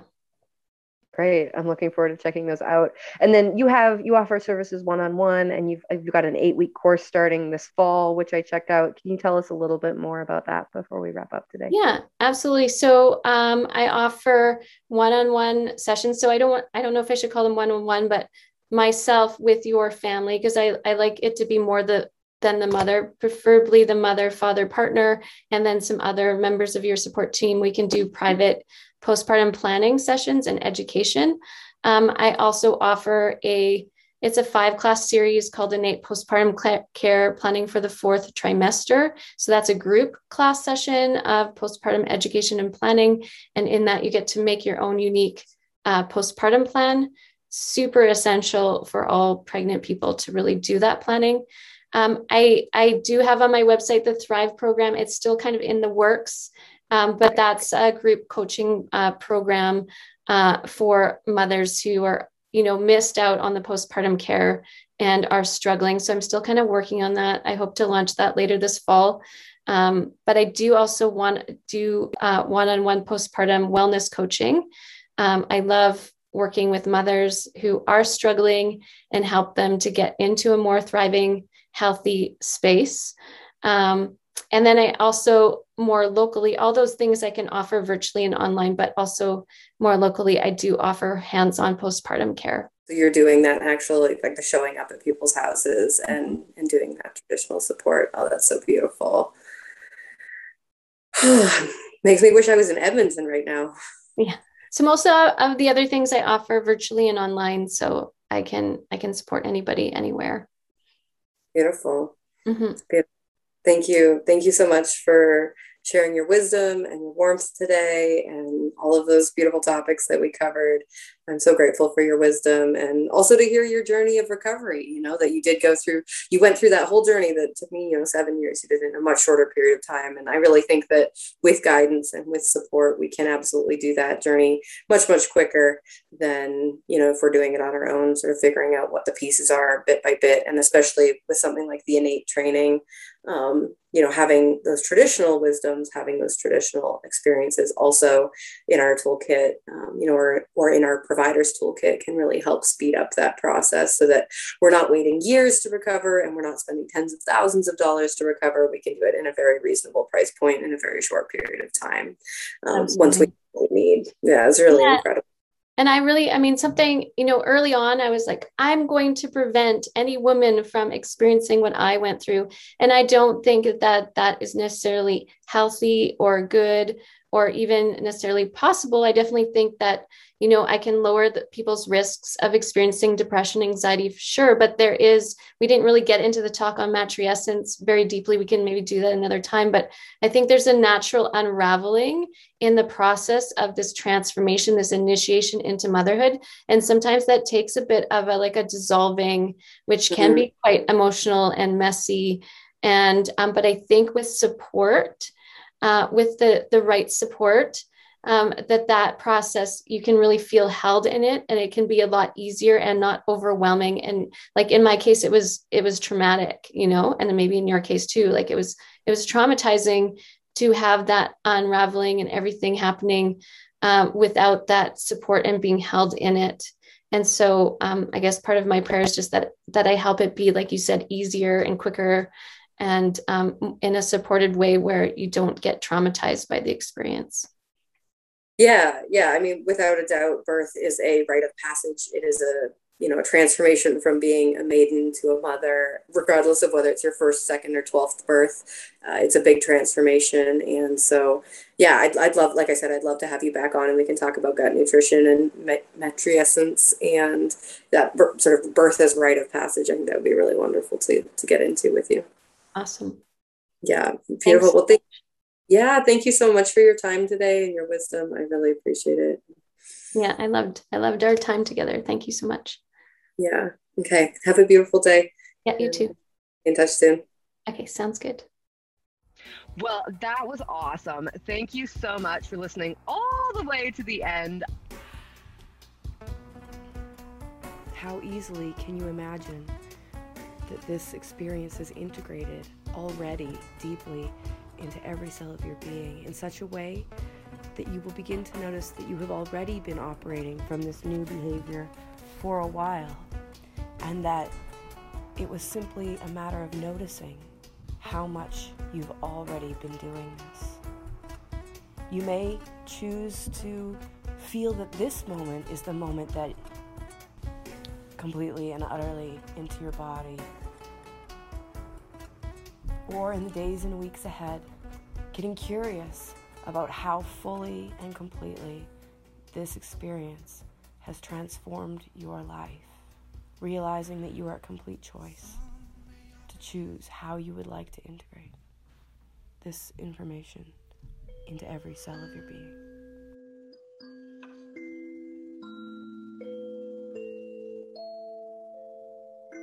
Thank you so much for being a part of the Joygasmic Life podcast. And I am so grateful to have you here and be a part of it. If you haven't already, head over to joygasm.me to check out our Joygasmic Birth Blueprint ebook and course, which give you all of the information that you need to become a joygasmic mama, whether you are postpartum or whether you're expecting your first baby. This course absolutely has tips and tricks for you that will help prepare you for birth prepare you for the birth of your next child, and prepare you for peaceful and joygasmic mothering on the other side. So, absolutely. The way that we do one thing is the way that we do everything. And so by utilizing and beginning to build a practice of joygasmic alchemy you will absolutely become a better mother and hold space as i am and as many many women are for the enlightenment of the planet. We do that first by working on ourselves and then offering that support and that enlightened nature within ourselves to our families. And then from there it ripples out. So if you haven't already checked that out go check that out now. Again, it's joygasm.me. We've also got courses on rescuing your relationship, bulletproof mom, how to be able to handle even the most intense toddler or uh, special needs child later on in life, as well as a multitude of new courses that are coming out. We're absolutely grateful to get to have you as a part of that. And remember, you, anyone who participates in the funding of the podcast absolutely gets a membership access, which allows you to access the bonus features, the ends of some of our episodes, exercises from our guests, as well as featured free content from them. So, super glad to have all of you who are a part of that already here. And thank you so much for being a part of the Joygasmic Life family.